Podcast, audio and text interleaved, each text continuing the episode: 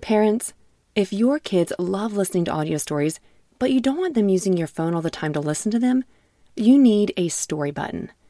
Story Button is a screenless device that makes it easy to listen to kid podcasts, audiobooks, and more without having to use a tablet, phone, or keep track of any cards or toys. Fan favorites like Miles the Brave and Treasure Galaxy will give your kids an extra spark of exciting imagination, while the bedtime category will help your kids as they get ready to sleep. Go to storybutton.com to learn more and view all the content currently available in the library. Storybutton Imagination lives here. Hello again, and welcome back to Kids Bible Stories. Today is part 20 in our Exodus series, and this story is called 12 Stones to Remember.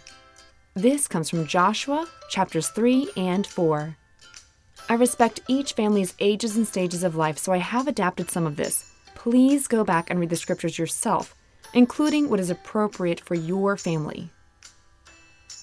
Last week, we left off with two spies returning to Joshua with wonderful news.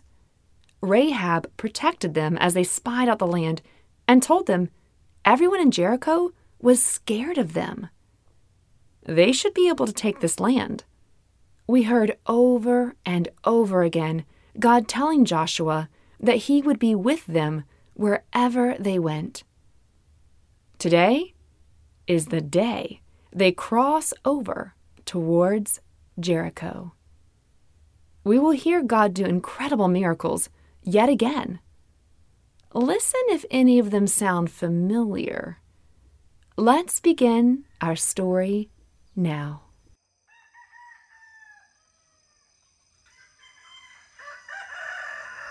Early in the morning, as the sun's rays poked through the darkness, Joshua and all the Israelites set out to the Jordan, where they camped before crossing over.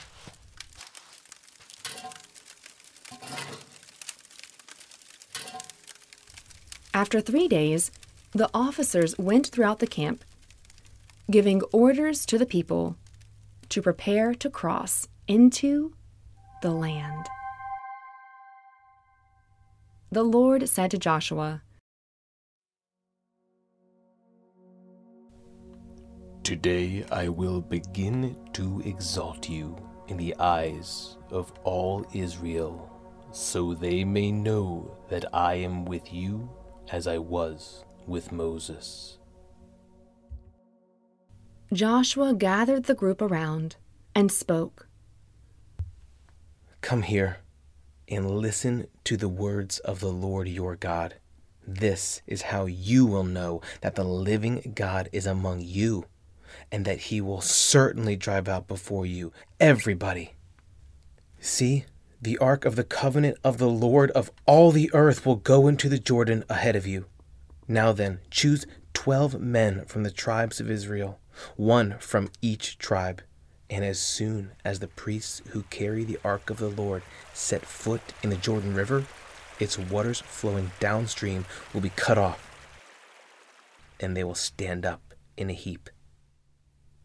So off they went.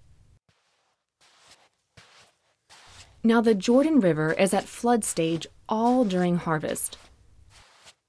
Yet, as soon as the priests who carried the ark reached the Jordan and their feet touched the water's edge, the water from upstream stopped flowing.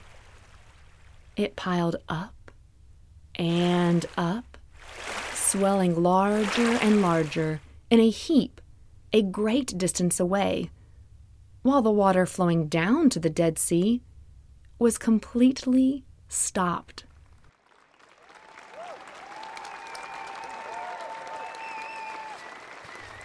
The people crossed over, now so close to Jericho.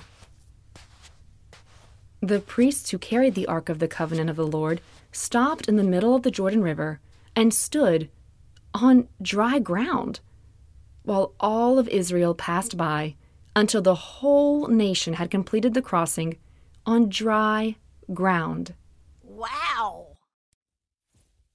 About 40,000 armed for battle crossed over the river, ready for war. When the whole nation had finished crossing the Jordan, the Lord said to Joshua, Choose twelve men from among the people, one from each tribe, and tell them to take up twelve stones from the middle of the Jordan, from right where the priests are standing, and carry them over with you.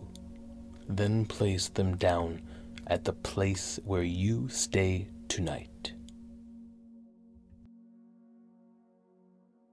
Joshua obeyed. He called over twelve men, one from each tribe, and he explained what God said to do. Go over before the ark of the Lord your God into the middle of the Jordan. Each of you is to take a stone, according to the number of the tribes of the Israelites. These stones will serve as a sign among you. In the future, your children will ask, What do these stones mean? Tell them, the Lord stopped the water from flowing in the Jordan. When the ark of the covenant with the Lord crossed the river, the water was stopped. These rocks will help the Israelites remember this forever. The Israelites did as Joshua commanded them. Joshua then set up the twelve stones they brought. And they are there to this day. Everyone but the priests had crossed over the dried up river. They remained standing there in the mud left behind from the once full river. When the Lord said to Joshua, Command the priests carrying the ark of the covenant of the law to come up out of the Jordan. Obeying God, the priests came up out of the river.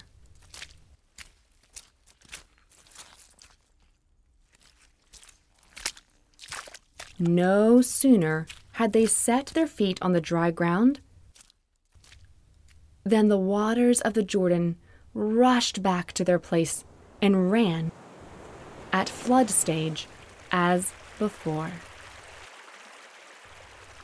After this, the group camped on the eastern border of Jericho.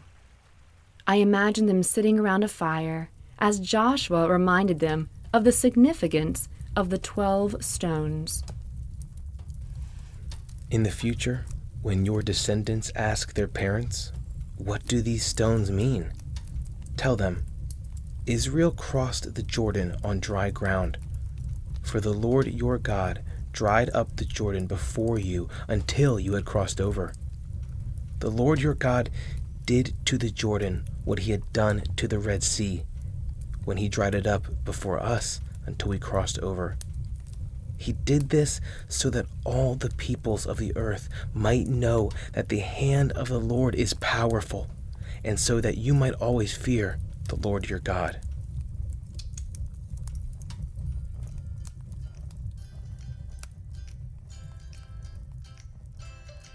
Well, that is it for our story today. But before we go, let's think about what we just heard.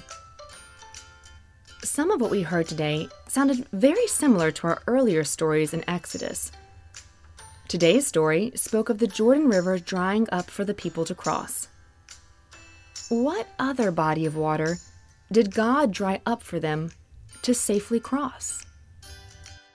The Red Sea. Excellent.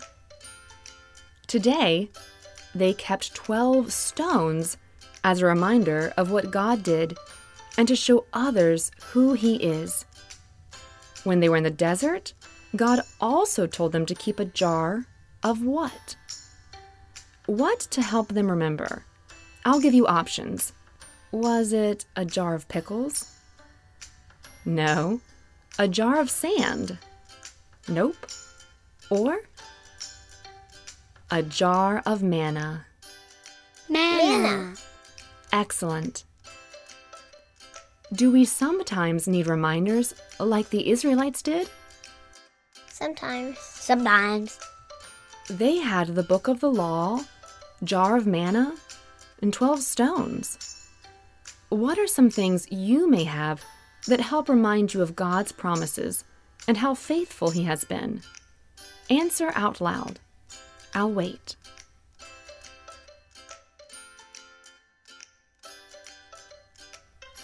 Thanks for sharing. Some of you may have said, We have the Bible. Maybe some of you said photos or journals, memory books. These may help remind you of how God was there with you then, is with you still, and will be there in all of the days to come. Well, that is it for our story today. Thank you so much for listening. Stay tuned to hear what happens next. Will they finally enter the land and beat Jericho? Will they keep their promise with Rahab? Stay tuned to hear the closing of our Exodus series. And, as always, bye for now.